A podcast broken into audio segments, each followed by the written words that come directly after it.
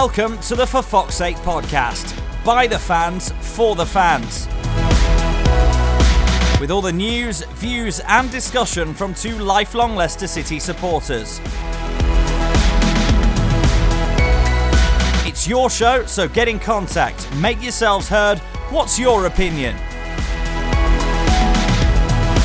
The only Leicester City podcast that's by the fans, for the fans. This is For Fox's Sake. Hello and welcome to For Fox's Sake. My name is Pete Selby, and alongside me once again is Mr. Rob Hayes, the usual duo. I don't think anyone's been on, and actually, apart from us two, for must be about 20, 25 episodes, so we've done actually quite well. But uh, yes, we're back after another Leicester win, Rob. This football malarkey is dead easy. Isn't it just? You just go along and pay a few million quid for a new manager, and you get three wins on the spin just like that. Uh, just on the note about it just being me and you, by the way, uh, sorry to those people listening who eventually at some point would prefer a variation in the voices.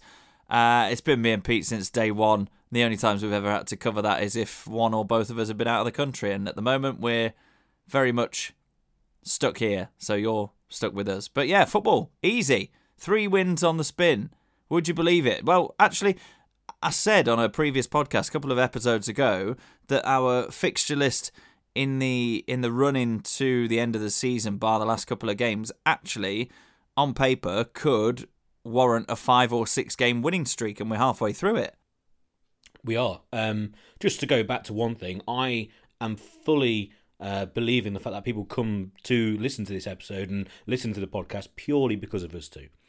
In my own head, that's how it works. And as long You keep kidding yourself. You keep Well, kidding yourself, mate. Yeah, well, you know what I mean. End of the day, we make the effort. So, but no, uh, you know, with, without that, maybe, maybe, yeah. But no, uh, obviously, we are. You know, that's that is the reason. Surely, it's, it's got to be why everyone. It's, it's surely.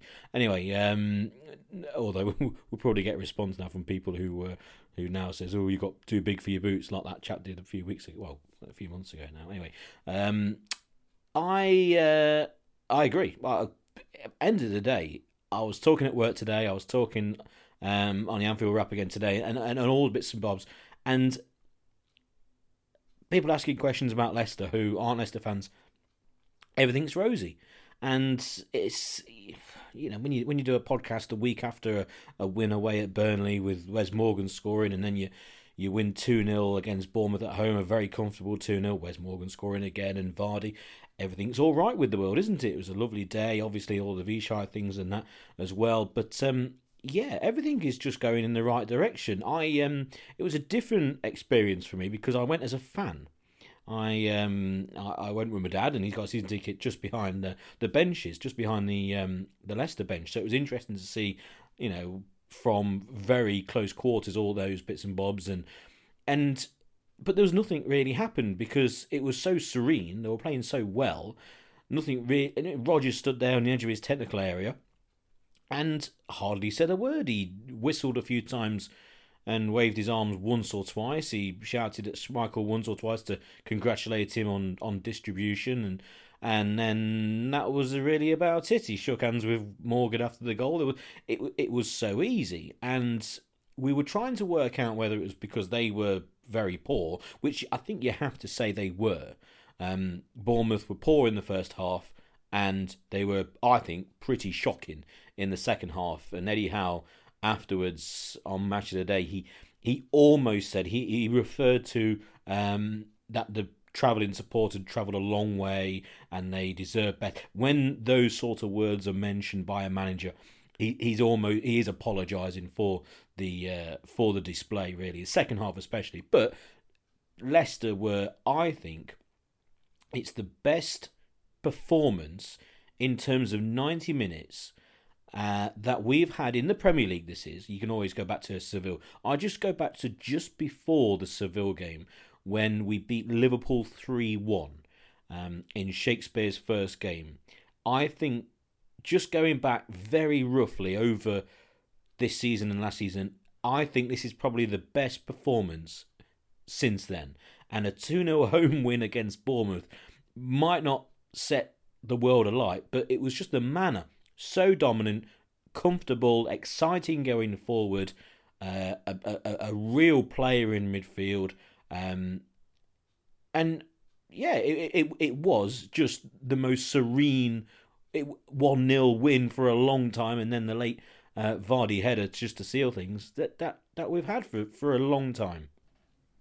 Well, like you said, Pete, the, you being afforded the opportunity to keep a, a particular eye on the on the technical area and the, and the fact that there was very little in the way of communication needed, if you like, is indicative of the way that Brendan Rodgers has got the team playing already. You've you've got to say that from um, observing his uh, touchline demeanour and level of um, input that he has to have in the way that the team are playing, if you take the Bournemouth game and then you rewind past uh, the previous few games, you'd probably say that Rodgers is doing less and less work on the touchline each game, which would prove to you that he is putting in a serious amount of work on the training ground to get this team playing the, the, the way he wants them to play. And the fact that there is um, we've been saying all season there's a lot more to come from this team. They're young they're inconsistent blah blah blah. The fact that there has been such a short term upturn in performance level as well as results uh, that have come with it um, is is a real positive. And it does show that that there is the potential within this team to produce dominant match winning performances like that. All right, Bournemouth at the moment, they're a bit of a streaky team. They're sort of let's go on a really good run of games for about 10 and then let's um and then they're the real momentum team. If they've lost a couple, then they tend to go on a bit of a bad patch. If they win a couple, it tends to boost them up to a good run, and that's how they end up uh, slap bang in the middle of the Premier League, essentially. Um, but yeah, Eddie Howe did say afterwards, uh, he got asked a direct question um, Are you laying that blame at the uh, at the door of the players, and he shouldered it himself, which is basically code word for they weren't good enough. But I don't think they were allowed to be good enough, and I think that's the point that we've got to make here. They, all right, they're not coming here on a lot on a lot of um, with a lot of confidence, but if you're the home team, as Leicester City were, uh, on a day that was always going to be a, a, good atmosphere because of it being in and around um, Khun Vichai's 61st birthday. You know, you got the the customary free beer and cake, um, the the standing ovation and the everlasting chanting that that reached its peak really at the 61st minute, but I, I, don't think it by any means started then or finished a few minutes after. It was rippling throughout the, the whole game everything was in place for Leicester to go out there and put in a quality performance. And with Brendan Rodgers' high pressing style, that lent itself superbly to that kind of atmosphere. I know, and I'll only touch very briefly on Claude Puel, but the style of football we were playing under him wouldn't have really epitomised the atmosphere that was already going to be there at the ground today. Rodgers is a bit more all action in terms of the tactical approach, uh, and the players executed it perfectly. Uh, and all right, it was yes, it was a two 0 against Bournemouth, and one of those goals came late on. But as you say, Pete, it's the complete performance, or as close to the complete performance as we've got in a long while. I, I think so. Obviously, they had a really good chance straight after our first goal, a, a brilliant save by Schmeichel. But um, we'll come on to Youri Tielemans in, in a bit. But uh, yeah, the, the, the, the celebrations really for Vichai. That's that's what it was. It, it, it was to celebrate, and I think it will be um, from now on uh, on a fixture uh, that's nearest to his birthday, and with the sunshine and, and with the you know the free beer and cake etc. It ju- it just turned into you know the, the perfect football day really. Um, with the performance of, of Bournemouth, yes, they were disappointed. They caused a few problems down the left. Um, Fraser once or well, two or three times actually got beyond uh, Ricardo, who just got his bearings slightly wrong, maybe just looking to go forward a little bit too much, getting the wrong side of Fraser, and that led to the chance for Wilson, which was well saved by Schmeichel. Um, but then again, Ricardo then grew into the game, become more of the attacking force we know in the first half, creating chances. Second half was, I, th- I think, he was exceptional in the second half, playing more as a winger because they were so dominant, and he w- he was fantastic right in front of of where I was. And um, But we'll start with the first goal. Wes Morgan, lovely back heel, as you do.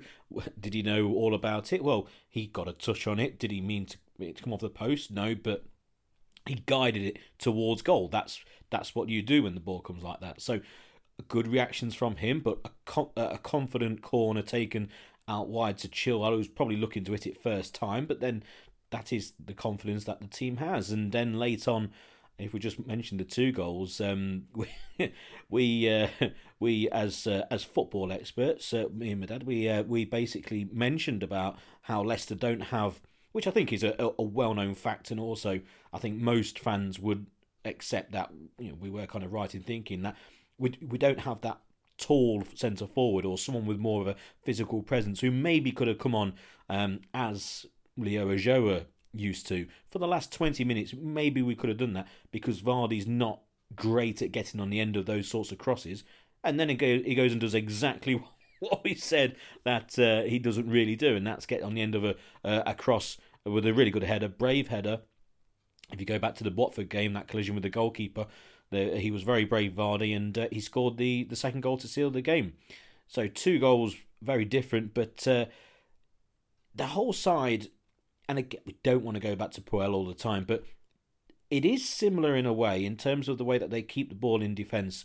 Um, and they're not afraid to pass back. They pass back to Schmeichel using his distribution, which we know can be dodgy at times because he always tries the um, the, the difficult pass. But when it works, they set off onto an attack. And but the difference is now the club and the the supporters, should I say, they know that when Leicester have the ball in their back line and they're passing it around themselves, just like a prime example was the chance for Vardy in the first half, which he should have should have scored.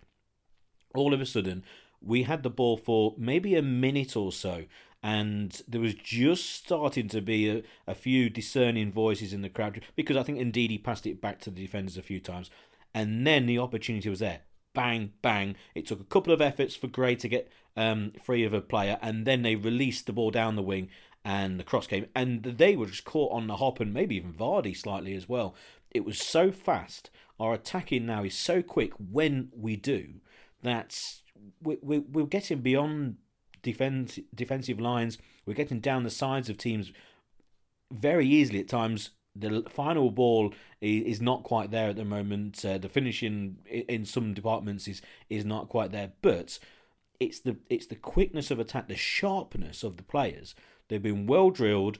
Uh, they they look fitter, and I think that has to be part of the reason why we've put in a performance for uh, 90 minutes, especially. And it's again, we'll come on to Youri Tielemans, but he is playing a very very serious role in all of that. Yeah, you talk about the fitness thing there. That's uh, it, it's a prerequisite of playing the high pressing style that Brendan Rodgers wants. If you're playing in a team uh, like Leicester have been for most of the season, where you only press once they show uh, an intention of coming over the halfway line, then you only need half the level of fitness in reality because we are really pressing towards the edge of the opposition's penalty area. But I think when we talk about styles of football, it's got to be hard as a manager coming in and, and trying to stamp your own print on things, really. Um, but I think you can see that Leicester have found a happy medium between the start. Again, look, we're talking a little bit historical here in terms of things that have passed and whatever, but our most successful style of football in the last few years, and certainly the style of football that won us the Premier League, was that picking the right moment to launch a super quick counter attack uh, and it was it was more direct. Don't get me wrong; it was a, lot of um, sort of well weighted long balls, shall we say? How many times do we put Vardy over the top to score?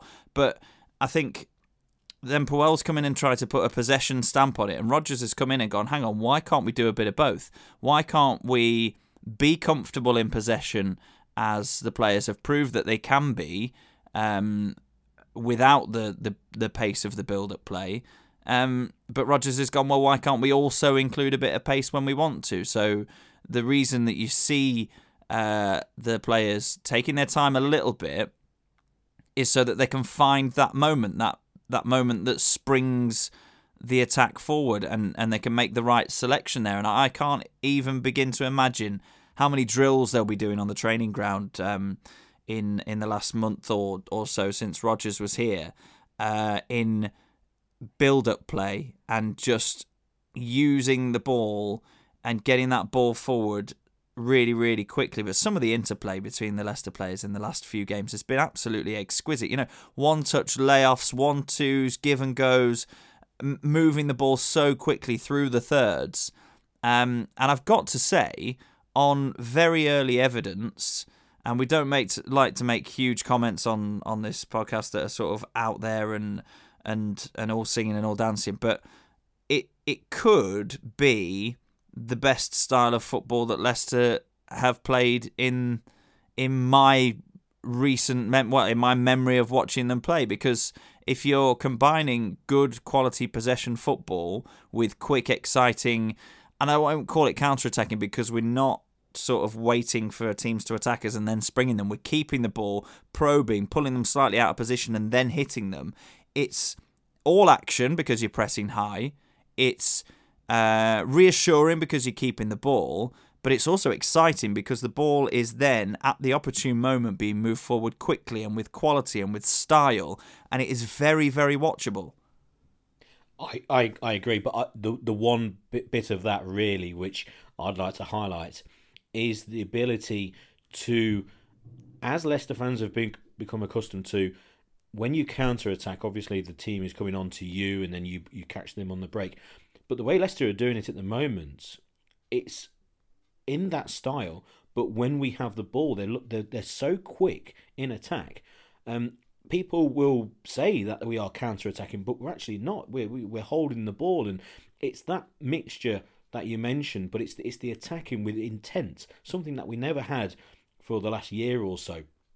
How many times did we have the ball on the halfway line, especially with Maguire, say, even 10, 15 yards inside the opposition half with, with every single player in that half, and Leicester passing the ball side to side 40 yards from the opposition goal and not really getting anywhere.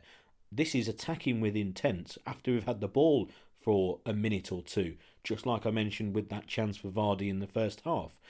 Um, now, Youri Tielemans, we know he's a good player. We're not going to go into much detail about him because we everyone knows he's a quality player who needs to sign um, no matter what the cost is. For me, he's just a step above. But it's the effect for me that Youri Tielemans is having on all the other players. First of all, Wilfred Ndidi, um, I I gave man of the match actually, and obviously Tielemans had a had a superb game, excellent game, but Ndidi was so efficient. He was clean in his tackles and, and getting back and winning the ball using his body. And it was probably the most animated that Rodgers were uh, was during the game. And it was just basically him applauding Wilfred Ndidi. You can see he obviously really likes him as a player. It was he was so clean in his tackles and then just passing the ball forward or out wide, letting someone else do it, and occasionally making a forward run himself. He he was superb. But it's it's the calming effect I think that Tielemans is having on especially the likes of Barnes and Gray, um, and also Maddison as well, knowing that they don't always have to come short, they can stay out wide because they've got a p- person who can find them. Something that we've mentioned um, around about six months ago when it started to really unravel this season uh, with Claude and the fact that our wingers weren't really given the service. They were get they were getting a lot of criticism at the time, and we were saying it's because they're not getting the service uh, quickly enough.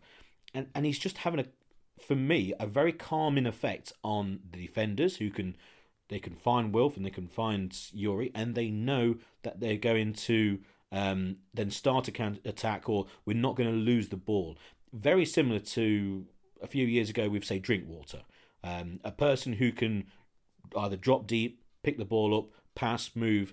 He's not going to give the ball away. Tielemans is like that, and uh, I think the calming effect is, is really showing on Saturday for me with Maddison, who I thought played played well, um, and then you've got uh, Ndidi especially behind him. Maddison for me um, was just he, he's obviously a good technical player. Um, he's surrounded by very quick players, and he's pretty sprightly over you know five or ten yards. He for me, he just needs to almost calm down slightly. He just needs to play it simple and keep it simple. He's he's almost trying too hard, trying too hard maybe to impress. He just needs to to slightly calm down. You could possibly say the same for Harvey Barnes as well. It it will come for them, but uh, I, I was I was impressed with Maddison on Saturday. I thought it was one of his one of his better games. Yeah, the thing you might find with Maddison as well is he is very much used to this season being the player, the go-to player to make something happen. He's been labelled the creative one. He's been labelled the the technician, if you like. So he was the man that was responsible for going and fetching the ball and making something happen. Uh, and obviously, he didn't manage to affect games all the way through, uh, and he hasn't really done that much in his Leicester career so far. He'd go missing for sort of 20 minutes here and there. So so when he wasn't available, we were struggling to to play football really. I don't know whether he he looks at Youri Tielemans and thinks, right, okay, here's another bloke that can actually play my brand of football. And maybe he's just trying a little bit too hard. It might be the fact that it's the new manager as well. It might be a combination of both. But I think one thing's for sure about James Maddison, he's a confident young man, and he'll keep trying to to do things. Whether Brendan Rodgers addresses that now or in the summer and just says, look, you're probably going to have more of an effect on the game if you if you make better choices some of the time in the positions that you take up or the speed at which you offload the ball. I think would be um, would be one for me for Maddison, but you can tell that he's got the quality in there. Um, talking of Tielemans, it's it's just it's so reassuring, not just for the players on the pitch, but for every fan in the King Power Stadium as well, because we were getting into positions um, before he joined us where the defenders would be on the ball or a winger would be tight to the touchline and the only option would really be to go inside. And you'd look inside and you'd see it was Mendy and Ndidi. And you'd see that the opposition midfield were within four or five yards, if not closer, to them. So you would either pray that they'd managed to get it under control and move the ball on again, or pray that the person in possession didn't give it them in that area in the first place. Yet you watch Youri Tielemans almost every single time he gets the ball, and let's remember that this is uh, a 22 year old, uh, brand new to the Premier League. Almost every single time he gets the ball, he keeps it and he moves it somewhere else. And when he's got that extra little bit of time, he moves it somewhere even more positive than than perhaps you could even imagine from that situation. Saw a couple of times on uh, at the weekend, a minimum of a couple of times, where he got he received the ball with an opposition player right up his backside, and all of a sudden he's got that awareness, that control, that technique to get away from them and then move the ball forward. You know that ball wouldn't, one wouldn't have ever gone into Ndidi or Mendy because they wouldn't have been trusted by their teammates to give them the ball there. But every single Leicester player knows they can give the ball to Youri Tielemans and it will stay with a Leicester player that um, the next time he moves it on. Uh, and that is such a reassuring position to be in. I mean, look, I, I can I can only relate this from a playing perspective to the level that I play at, which is obviously absolutely nowhere near the Premier League. Um, but as a centre back, as a centre back to have a central midfielder that you can trust with the ball, even if you see them having a man on, rather than you getting shouted at for lumping it over the halfway line and saying, "Come on, lads, let's get up to the halfway line, let's get rid of it." If you've got a central midfielder that you one you know can trust, and two is coming short and demanding the ball from you, you're you're happy to give it them there in, in, safe in the knowledge that the ball is going to be safe and it's a it's a remarkable ability to have uh, and it is an absolutely crucial one. It just calms everybody down.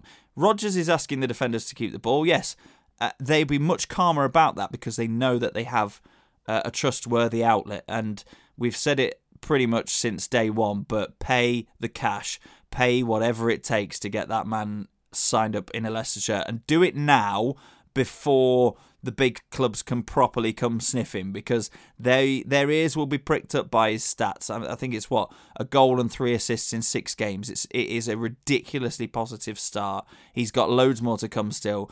I would be having his agent round for dinner every night if I was Jon Rudkin or or Top or whoever it is that deals with these things. Finally, I would be buttering him up him, him up so much and just say, look, right, name your price. There it is. Yeah, they they need to sign him desperately.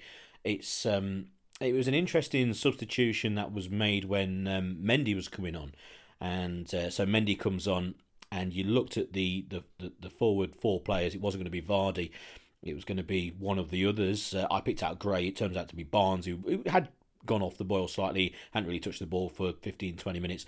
He comes off. Maddison goes over to that side, and Tielemans then can go forward to the number 10 role, essentially. And then you have the two sitting midfielders. But again, the sitting midfielders are there knowing that they've got a guy that they can they can pass to and still distribute the ball. And yes, I know that's that's those two who we mentioned playing alongside each other, but in a different style. And Mendy came on and was busy and you know little bull, isn't he? You know, running around all over the place and he's a perfect person maybe to shut down a game and bring on at that time. You can also then replace Ndidi if an injury or, or whatever. Um, just a, a like for light replacement. But Tielemans gives you that option because he can play there. I'm pretty sure he can sit back as well in defensive roles, or he can maybe even go on the. I think he can pr- pretty much play um, anywhere really in that midfield area, or even out wide if necessary. Um, so it's a, a really good option there for for the manager, and it's just every Leicester fan, every Leicester phone in or whatever will be saying they just need to sign him. He's better than it's it's the comfortable nature of the person in terms of when he's on the field and what I said previously his effect on other players. But he just looks happy. He looks he's settled into the Premier League. There's no problems there.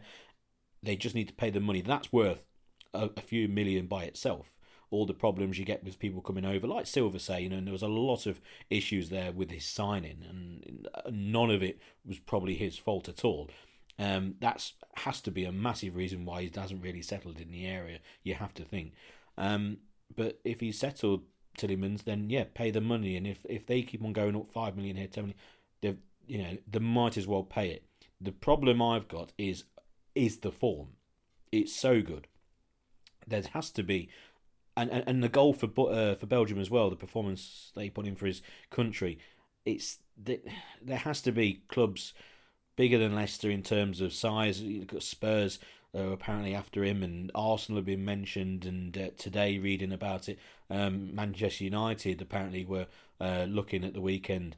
If these clubs come in, he's going to go there. He's he, he really will. They need to just get this deal done, and, and fingers crossed it gets done. Because if if it doesn't, the pro- the problem the club have is twofold, and that's one trying to buy a player in the same position who's good, uh, who's as good as him, or um, but would also cost a lot of money. A, you've also got then Silva. Well, does he go to Monaco?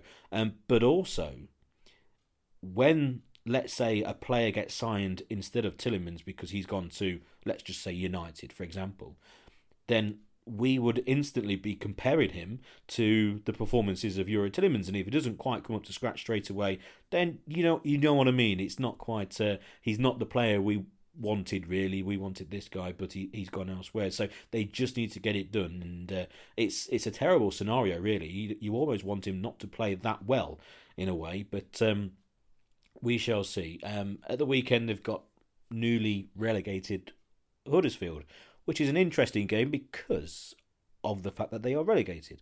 There's a few issues with the manager's not been sacked. Their new guy. There was rumours that he's lost the dressing room. Uh, I think some of the former players have mentioned that.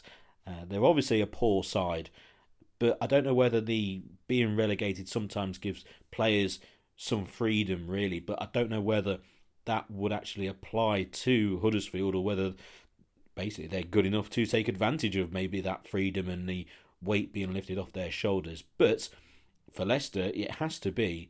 It was a must-win game in terms of going for seventh, um, and it really has to be a must-win game in terms of current form and heading over to one of the worst teams in Premier League history. Yeah, it does. The thing about Huddersfield is, well, the thing about a team that that's already been relegated. Um, if you looked at the Premier League squads before the season started, you would have put Huddersfield and maybe Cardiff sort of equal bottom in terms of quality on paper. So you're really looking at a a team of uh, well, last season certainly a team of over overachieving championship footballers, or sort of very average uh, mid-table Bundesliga footballers when Wagner was there. He he made Premier League footballers out of some very average German players, and and they've proved that this season. So the the release of pressure will be there, absolutely, of course it will.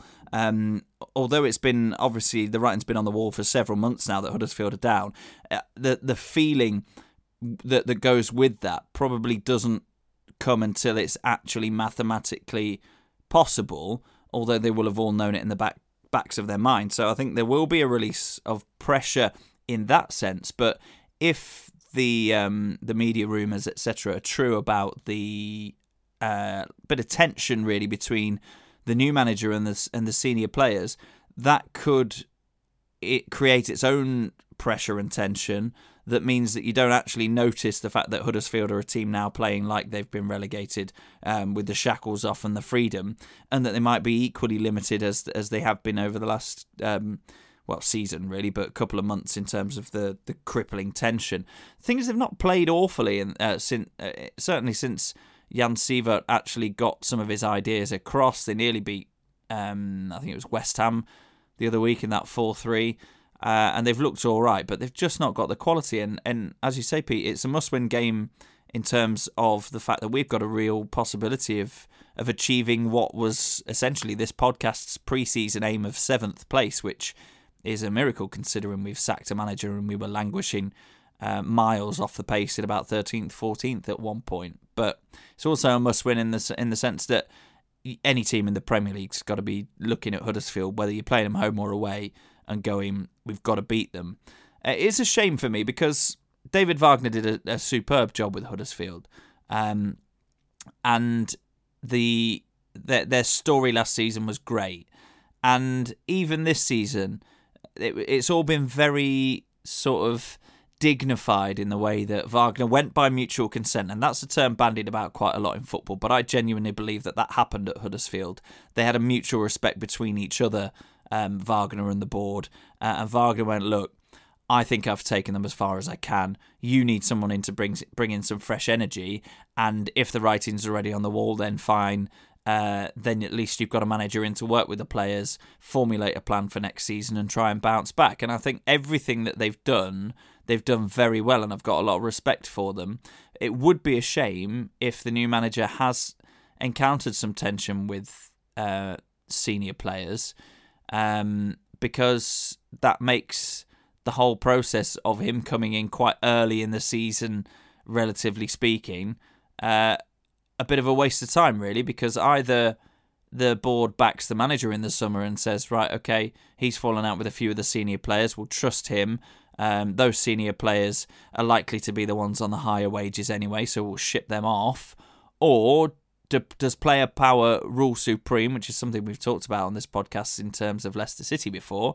Um, and does that mean that the manager goes? And does it mean that the manager maybe even goes before the end of the season? Who knows? But uh, from a Leicester City perspective, it has to be a let's go to to Huddersfield and stick some goals past them uh, and play uh, uh, uh, play them off the park like we essentially did Bournemouth this weekend.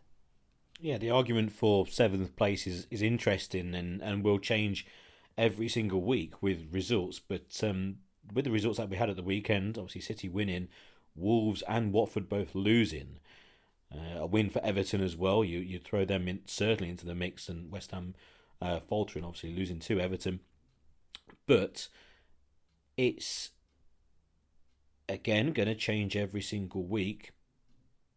But we're in with a shout, and they will be under no illusions that they they want seventh place. Rodgers will have told them that, and we'll just have to wait and see what happens. Again, it will be fluid because of changes week in week out regarding results. It'll be interesting if we're in a very very solid position, i.e., we maybe go on a, a real run and win the next few games against Newcastle at home and not the game at the weekend away at Huddersfield. But then you come up against the final three games of the season against the big boys, and all plans then get thrown out the window because they will not want to play an informed Leicester. I don't think they will want to play us anyway, and we will have a, a, a really big outcome, say on the the Premier League and also the top four, especially the top four playing Chelsea and Arsenal. And we said last week regarding seventh place, look, it, we'll just wait and see. And I think that is still the case. But with every game and with every performance and with every victory, it's getting closer and closer and closer. And it will get to the point in the next few weeks where all the attention will then be on that seventh place. And if Watford and Wolves, obviously, well, one of them will go through to the final of the FA Cup, so one of them will then be able to turn their attention back to the Premier League. What effect does that have on the side? If you lose in an FA Cup semi-final, do you, and then you're you're safe in the Premier League, do you start to down tools, or does it have that effect on the team? Does it rally the team? And then you've got the team who is in the final. Do they still have unpredictable results because their all their attention is on the FA Cup because that's their one game to get into Europe and to win a, a, big trophy. So there's two teams there which you can have question marks over. You've got an in-form Everton and you've got an out-of-form West Ham and you've got a very in-form Leicester. Leicester with those three very tricky games at the end of the season. It could be very, very exciting. We were looking at the fixture list a few weeks ago thinking, well, here we go. These are the last few games. Rodgers has got what ten games, nine games to take a look at the side and see what he needs, and it's going to be up and down. He'll change the formation a number of times. He did that in the first game at Watford, didn't he? But uh, it's going to be unpredictable. We might lose some. There might be some uh, strange selections, giving everyone a chance. It's actually not been like that, hasn't it? It's been very calm and very, very healthy in terms of a points tally and from those 10 games to going, oh, we'll see what happens, it's now looking really, really exciting. And we could be in for a very exciting final few games. We could, and it's like our own mini title race, really. For a long time this season, it's been very clear that the top six are a cut above, and it's the typical top six. There's been nobody really troubling them this season, so they've been fighting it out between themselves uh, for the Champions League qualification, obviously. But then you look at the other 14 teams, uh, and to finish the best of the rest of those and finish in seventh would represent a, a good season. And we've said that Leicester uh, should be a club that is building towards being regular challengers in and around that top six. Um, nobody's really mentioned, well, certainly not on our part anyway, top four. But you finished seventh this uh, this season after a bit of turmoil. It's not been like massively up and down, but there there've been a few hitches along the way. You finished seventh there and proved that you're the best of the remaining Premier League teams after a season like that. And then you say, right, we've got all this club development coming on. We've got a manager who's now got a full pre-season to work with the squad that he's inherited to uh, improve the squad on the training ground, but also improve the squad in terms of recruitment. Um, and you're thinking, look, this is very, very positive for the future. And I look if if Rodgers wants to see some of the fringe players in the remaining few games now that we are relatively safe, then fine. I think the Leicester players, uh, Leicester fans rather, have have, have already um, got enough evidence to to trust him.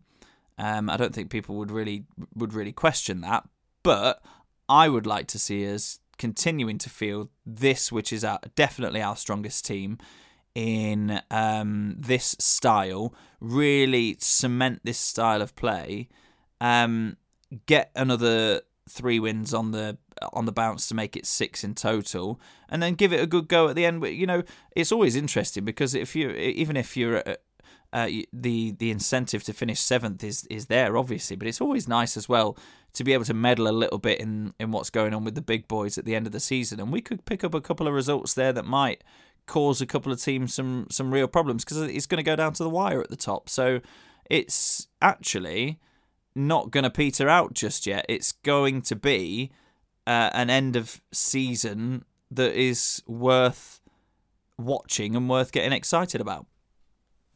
Well, final few points. Uh, Mr. Maguire, does he come back into the team? Because we've got a red hot goal scoring defender at the moment on our hands in, in Wes Morgan, who played well at the weekend, scored the goal um, to open the scoring, but was he didn't really have an awful lot to do. He he, he handled Wilson very well, and Jonny Evans dealt with the majority of high balls forward and was again very comfortable and confident along with every other player on the field. But does Maguire come in for Wes Morgan? That might sound stupid, but do you have the scenario where if Rodgers looks at Huddersfield and goes, hang on, they've got a few big lads up top. Actually, Wes Morgan would be best suited to play against those. He's playing well, he's confident. Um, will actually stick with you, Wes, and England centre half Harry Maguire, who will be suited to playing against those players, you're going to have to just sit on the bench. And what would you do? I think tactically, it's um, it's a, a, a a position that we can't really comment on. That's completely down to Brendan Rodgers. But I think in terms of my personal opinion on the matter, I would stick with Morgan and Evans. They um, look Morgan and Maguire is a partnership that out of the three of them fills me with the least confidence, which then by proxy means that Jonny Evans has got to be in the side for for my um, from from my personal point of view. Um, and then you've got Wes Morgan. He's the club captain. He's he has properly led from the front in that Burnley game, um, typified by the late goal.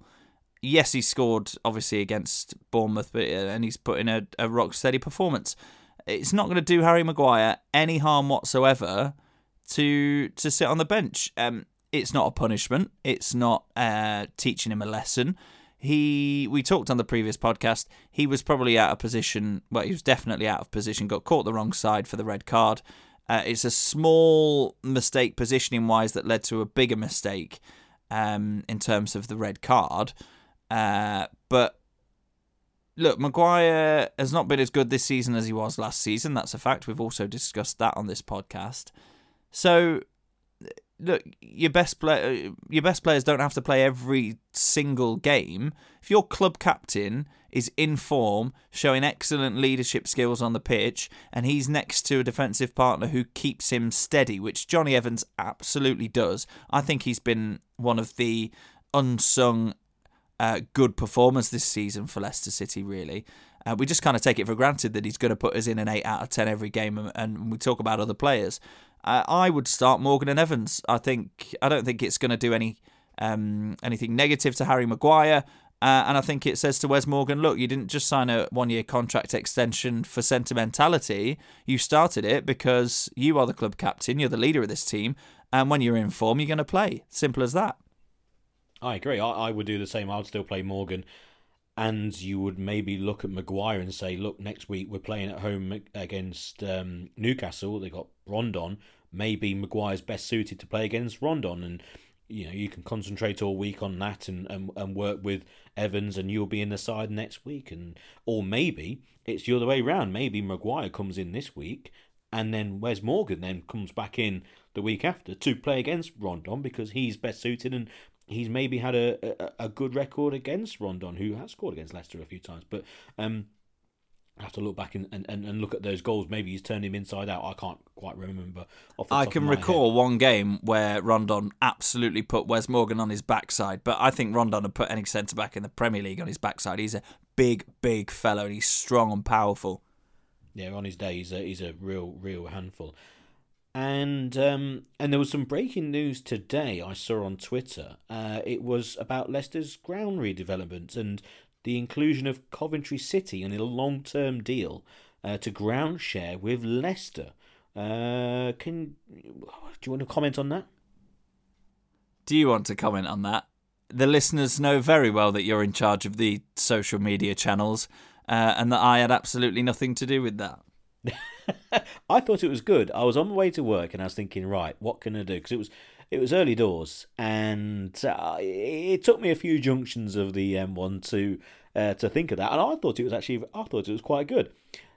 No one bought it either on Facebook or on Twitter.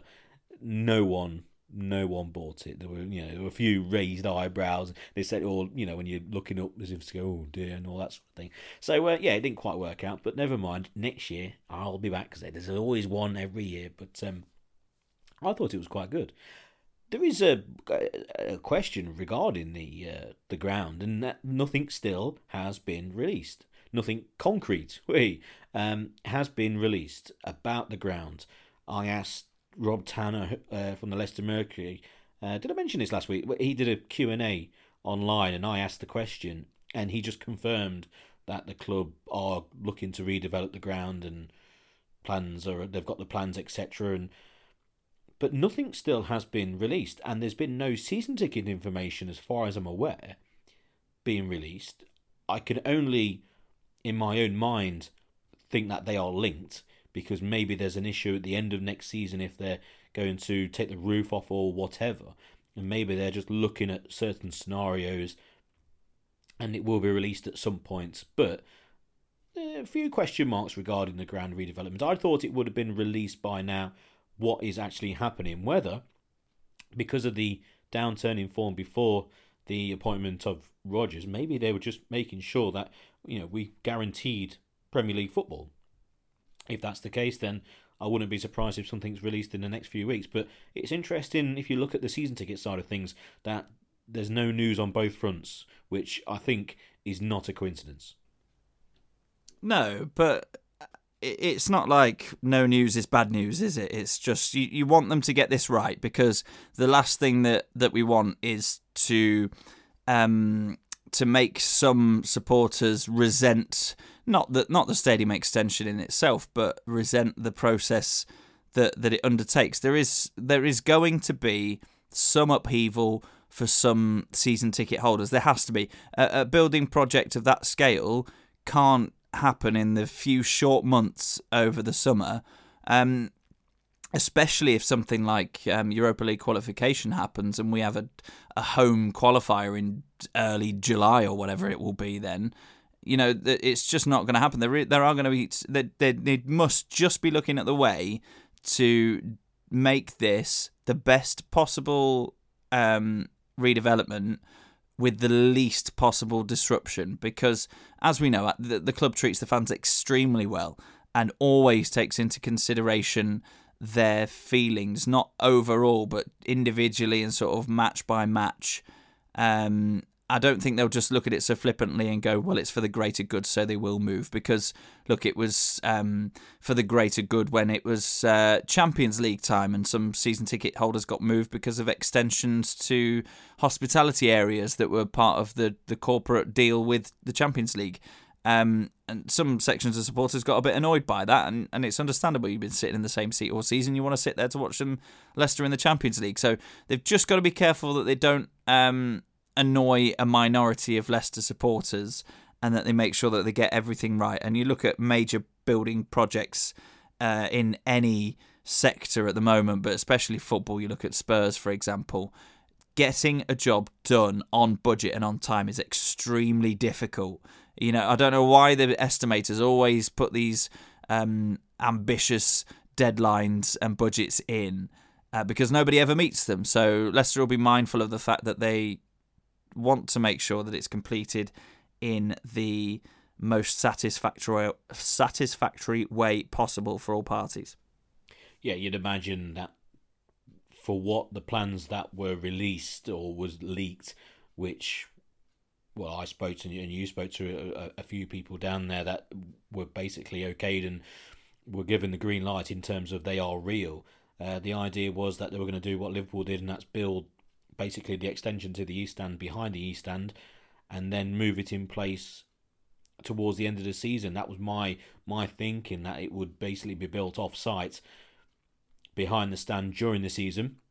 No effect to the stand at all, and then towards the end of the season, which is probably what's being worked out ticket wise, you know, the the roof comes off, some work gets done, and then over the summer, then they move the stand slide it in basically and and finish it off in time for the start of the next season. That's that's what I had in my head. It seems to be perfect amount of time if you're looking at a, a one stand redevelopment and and the added bits onto the top of uh, the two stands behind the goals. Uh, the Liverpool um, scenario is quite similar in a way in terms of redeveloping that one stand yes, theirs was a bigger main stand in the first place, but we're obviously maybe putting more into what they've.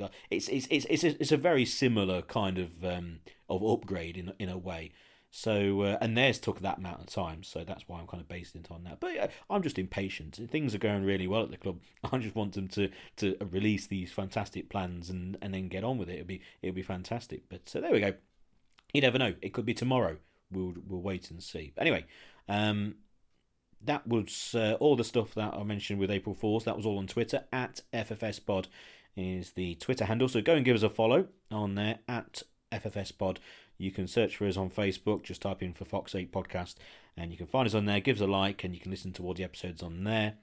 And uh, and that's about it for fox8podcast at gmail.com. If you want to send us an email on absolutely anything at all to do with Leicester, or if you want to send us an email about whatever anyway, it doesn't really matter. Uh, Drinking with Fear podcast, take a listen to that. That's really funny.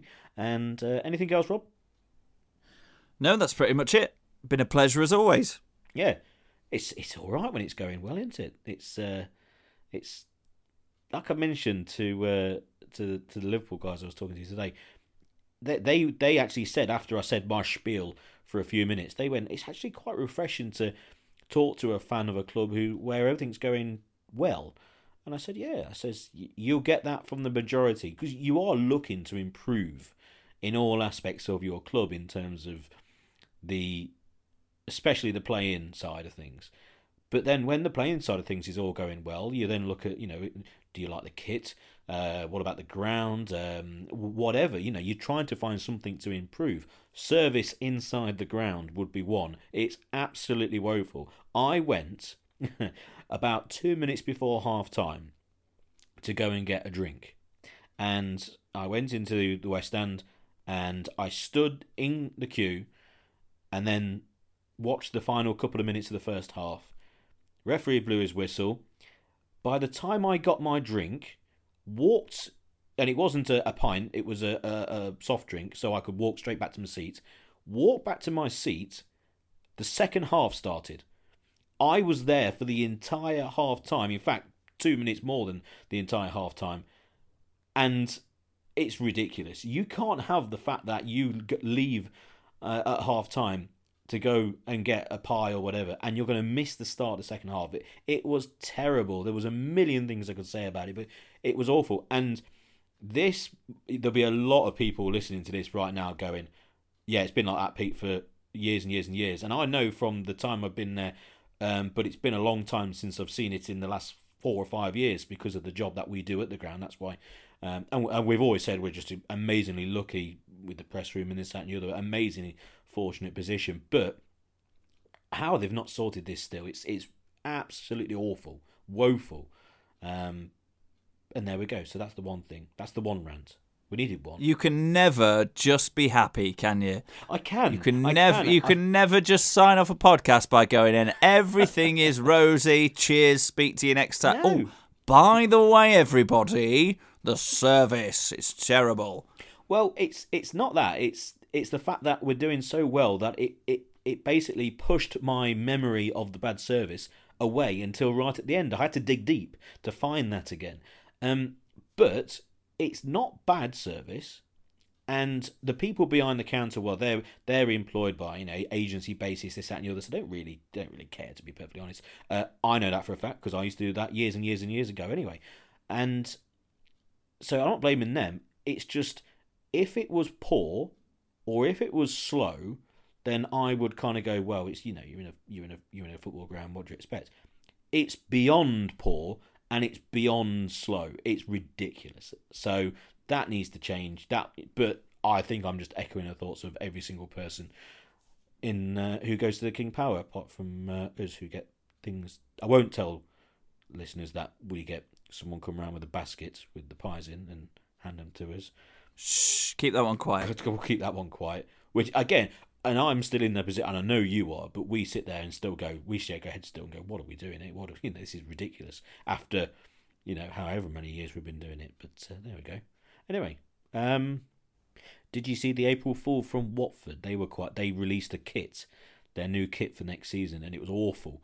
It was all had all these diamonds all over it and that, and um, it it was definitely an April Fool. You could tell, but um, when you click on the message, you see all the comments, and there's a lot of people going, actually, not being funny, I quite like it. So that's worth looking. Look for the official Watford Twitter handle and uh, see their post and see the kit. There's a lot of res- response going, that's that, yeah, that's that's not the worst kit in the world. You could have uh, put a really poor one out, but uh, yeah, I've, I've, been trying to find these uh, April Fools just to just to build for next year. I've got a whole year to build to an absolute cracker for next year.